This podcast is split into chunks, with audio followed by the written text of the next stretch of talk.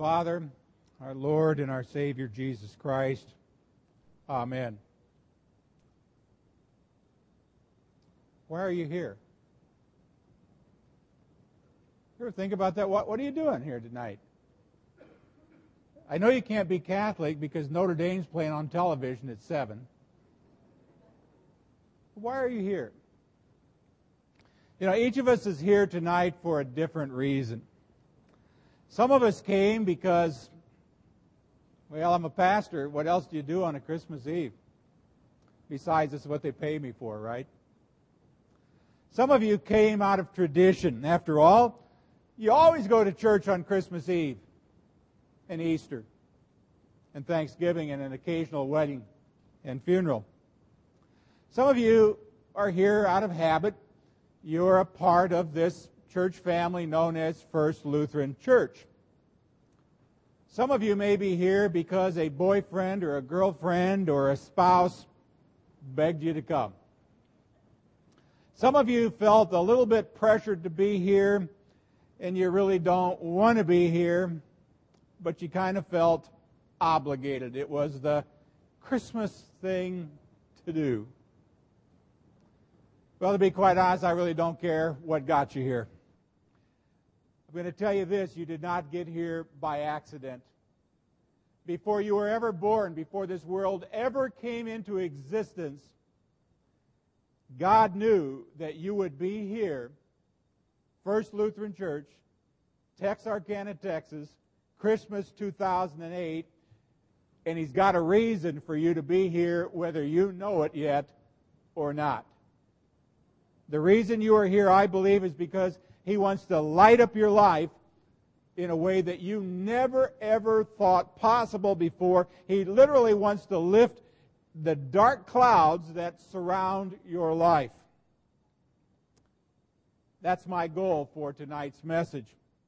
The goal that God would shine His Christmas light, L I G H T, on you, and that you don't walk away here just having done Christmas, L I T E, Christmas light. I hope and pray that you will walk away understanding Him more than you've ever stood understood Him before, that maybe this Christmas will be just a little bit different than any other Christmas you've experienced. This last week, one Christian news service issued a poll. I found it kind of interesting. The poll showed that nearly ninety percent of people in America know why we celebrate Christmas, and that about ninety percent could actually tell you what happened at Christmas. Now, I don't know whether that's true or not, but I'm not here to ask you your opinion on that poll. I'm going to ask you a slightly different question. The question is whether or not you know why we celebrate Christmas or what happened at Christmas. I want to know from you, do you know why Jesus came? And do you know what Jesus came to do? Well, that's what we're going to talk about tonight, because once you understand why Jesus came and what Jesus came to do, I'm going to suggest you, you get pretty excited about Christmas. You really do. And not only that, I would suggest that if you really kind of understand Christmas, you're going to say, I want to love this Jesus even more. I want to know Him more. I want to trust Him more. Because there are at least five good reasons why He came to earth. And every last reason Jesus came to earth had you in mind. You know that if no one else had ever been born into this world, God would have still sent Jesus at Christmas for you. Now, I know we can all do Christmas light. You know what Christmas light is, don't you? The L I T E. That's kind of going through the motions without any emotions. It's putting up the tree and, oh, maybe putting an angel at the top of the tree and buying some presents and doing the Santa Claus thing and the cookies and, you know, holding the candle and sitting in the dark and singing Silent Night and, and then kind of going back to your life like nothing really ever happened two thousand years ago, let alone the night before. That's kind of Christmas light. Well, I want you to remember this, so I've taken the other word, light, L I G H T, and turned it into kind of an acrostic. You can kind of follow along in your message outline, L I G H T, and I want to give you five reasons why Jesus came to this earth. I'm going to go through these pretty quick. I'm not going to go into them very deeply tonight, but there are plenty of Bible passages for you to look at and for you to think about. When I think about the letter L, and I'm going to finish this question, this statement, Jesus came to earth to dot, dot, dot. Well, when I think about that letter L, I think about and I remember that Jesus came to earth to light up your life and to let you know what God is like. Do you know that Jesus came to this earth to light up your life? It wasn't Debbie Boone who came to, I want to light up your life. It was Jesus who came to light up your life. Now, I've had all kinds of people in my life, both as a pastor, as a teacher, and as a basketball coach, who've, who've asked me questions about God. And they, they always said, I'd really like to know what God is like. And I always tell them, just read the Word. Because once you know what Jesus is like, you know what God is like. In John it says, I have come as a light to shine in the dark world so that all who put their trust in me will no longer remain in darkness. Everything is opened up. You know what God is like. I think about that letter I. It, it, it, Jesus came to earth to inform us. You know, Jesus came and he came to inform us about a plan and a purpose that God has for our life. A number of years ago, Rick Warren wrote a book called The Purpose-Driven Life, one of the best sellers beyond the Bible in years. Why did so many people want to buy that book? I bought a copy. I was interested because I was interested in what my purpose was in life. I should have saved my money because my purpose is described in this book. In John chapter eighteen, Jesus said, I came to tell you the truth. You know, a lot of people will talk to you. A lot of people will share their opinions with you. But a lot of people, they're just kind of blowing smoke. They're telling you what you want to hear. They're not telling you the truth. Jesus says, I'll tell you the truth. Some of it you won't like. Some of it you're going to love. Part of the truth is that you're an evil, wicked, bad, and nasty sinner. That's who you are. But at the same time, he says, I still love you. I love you more than you could possibly ever imagine. You know, Jesus cannot love you any more or any less than he does right now. So I love you. That's why I came into this world. I want to show you that there's a purpose and a plan for your life. L I G. The G, Jesus came into this world to guard and guide your steps. One of the other great light passages comes from, uh, from John eight, verse twelve, where Jesus himself says, I'm the light of the world. He said, if you follow me, you don't go stumbling through the darkness, for living light will flood your path. How many of you would like to know a guaranteed way to make the year two thousand nine go smoothly? Anybody? Any takers? Man, the rest of you guys are all figured out? Or are you sleeping? Let me ask the question again. Maybe you didn't understand me. I want to give you a personal guarantee. How many people would like a, a, a stone-cold lead pipe lock on a good year in two thousand nine? Okay, there you go. My kids finally got their hands in the air. Here's the lead pipe stone-cold lock, Proverbs three, five, and six. Trust in the Lord with all your heart. Lean not on your own understanding. In all your ways acknowledge him. And guess what? He'll straighten out two thousand nine. He'll even start tonight with two thousand eight and finish it up. I don't care what kind of disaster is going on. I don't care whether you lost your job or lost a spouse or, or, or lost somebody who, who went to heaven to be with Jesus. I don't care about the economy. Jesus says, I can still make your life smooth. Absolute. You know, every promise has a premise. The promise is, I'll straighten out your life. I want to guard you. I want to guide you. But every promise has a premise, and the premise is to do what? Trust God. Don't lean on your understanding. Don't be trying to do it all by yourself. Maybe that was what some of you were doing out there. You wouldn't raise your hand because, you know, you're self-sufficient. I got something for you tonight. Good luck. Good luck. self-sufficient people, good luck. Sorry, that's all I got for you. Jesus wants to guard your life. He wants to guide your life. He wants to make your life straightened out. The H reminds me that Jesus came to heal your hurts.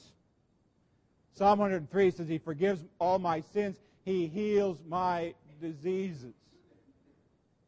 You know, the biggest hurt any of you have is the hurt that's caused by sin. It's fractured relationships. It has kept you away from other people.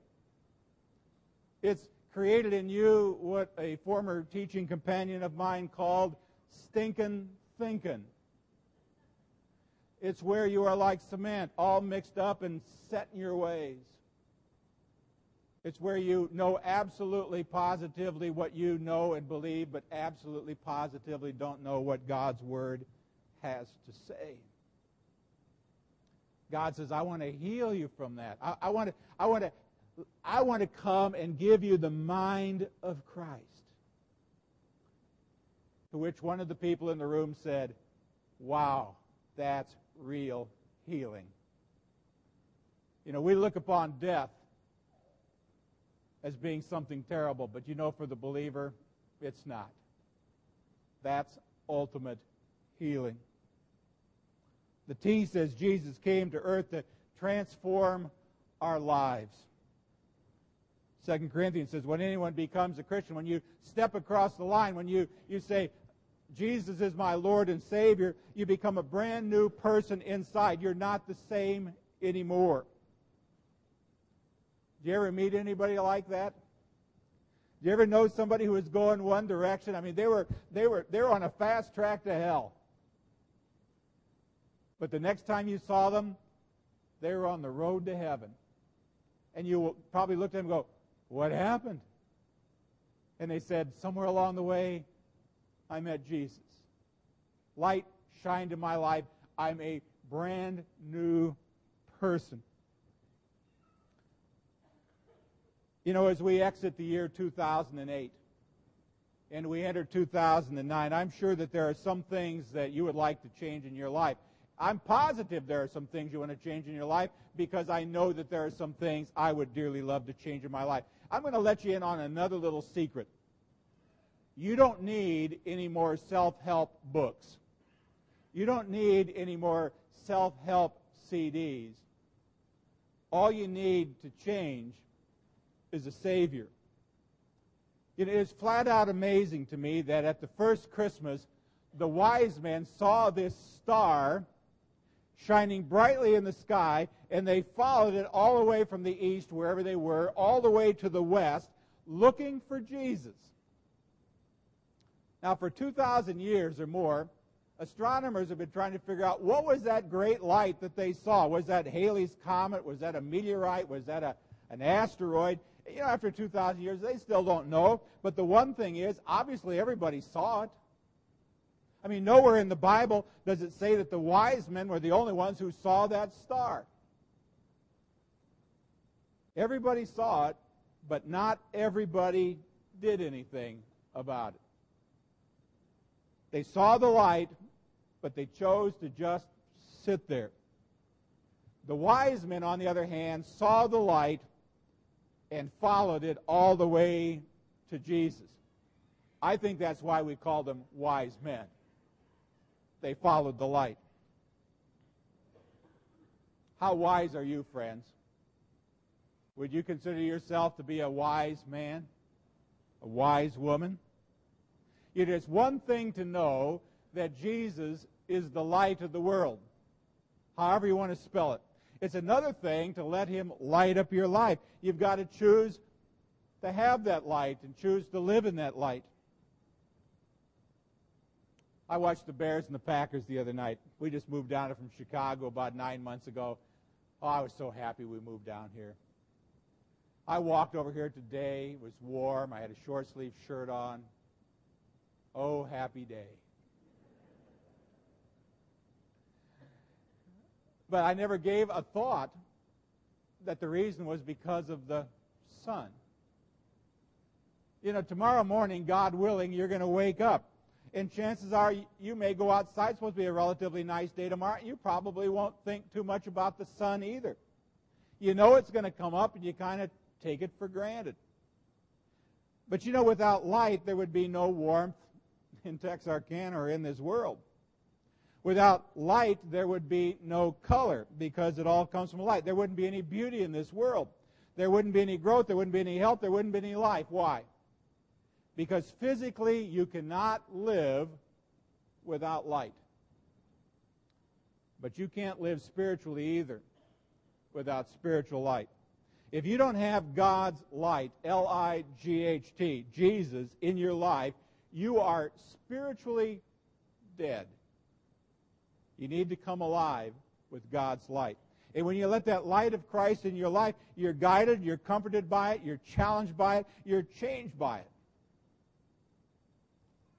Let me ask you one more question, kind of a personal question. Which is more, I choose my words correctly here because I sometimes when I use this word, people pick on me for it. I use it anyway. Which is more stupid? Which is more stupid? The child who's afraid of the dark or the grown-up who's afraid of the light? Which of those is more foolish? The child who's afraid of the dark or an adult who's afraid of the light? I spent forty-some years in the ministry, and I've run into a few people from time to time who, when I've challenged them to step into the light of Jesus, have said something like this: "Oh, not me. I... I, I'm not giving my life to Jesus. You're kind of crazy there. I mean, the minute I do that, he's going to turn me into some nutcase. I'm going to be some Jesus freak. I'm going to be some right-wing religious goofball nut." Well, friends, God is not going to make you a nut. There are plenty of them in the world already. He does not need any more. But when you come to Jesus, I don't care how it happens, whether it comes at baptism, whether it comes as you walk the aisle, whether you pray in a worship service, however it comes, and you open your life to him, he does not make you crazy. He just makes you fully alive. When Jesus comes in your life, he makes you what he created you to be. He makes you what he wired you up to be. That's his purpose. He wants you to be the very best that you can be, the way he made you. What will happen if you open your life up to Christ? This is what the Bible says. The darkness in our lives disappears, and the light of Christ shines in. You ever lift up, lift up a rock or a log? You see stuff run? That's because that ugly stuff likes to hide in the dark. But when it's exposed to the light, it can't stand it. That's all God wants to do. He just wants to kind of lift up the rock of your life and chase all of that goofy stuff out and clean up your life. John also says when anyone becomes a Christian, he becomes a brand new person. You know, one of the ironic things about Christmas to me is that some people celebrate Christmas year after year after year after year after year and never open God's Christmas present to them. What's God's Christmas present? It's called salvation. I wonder, what if I gave you a gift, Joseph? And a year from now, I asked you, how'd you like the present I gave you? And you looked at me and said, "Pastor, I guess I liked it, but I just haven't had time to open it yet." That would be kind of silly, too. Friends, God's got a gift for every last one of you. It's called a new life. It's called an abundant life. It's called an eternal life. And you can have it right now. Let's pray. Lord, you say where there is humility, grace abounds. So we contemplate our Savior who gave himself as the least of men out of his love for us. He lived a perfect life. He gave a perfect sacrifice on the perfect tree. Lord, may we walk humbly in His footsteps and be blessed by His grace in the fullness of His love. Lord, shine your light not only on us, but in us and through us. In the name of Jesus, who is the light of the world, amen.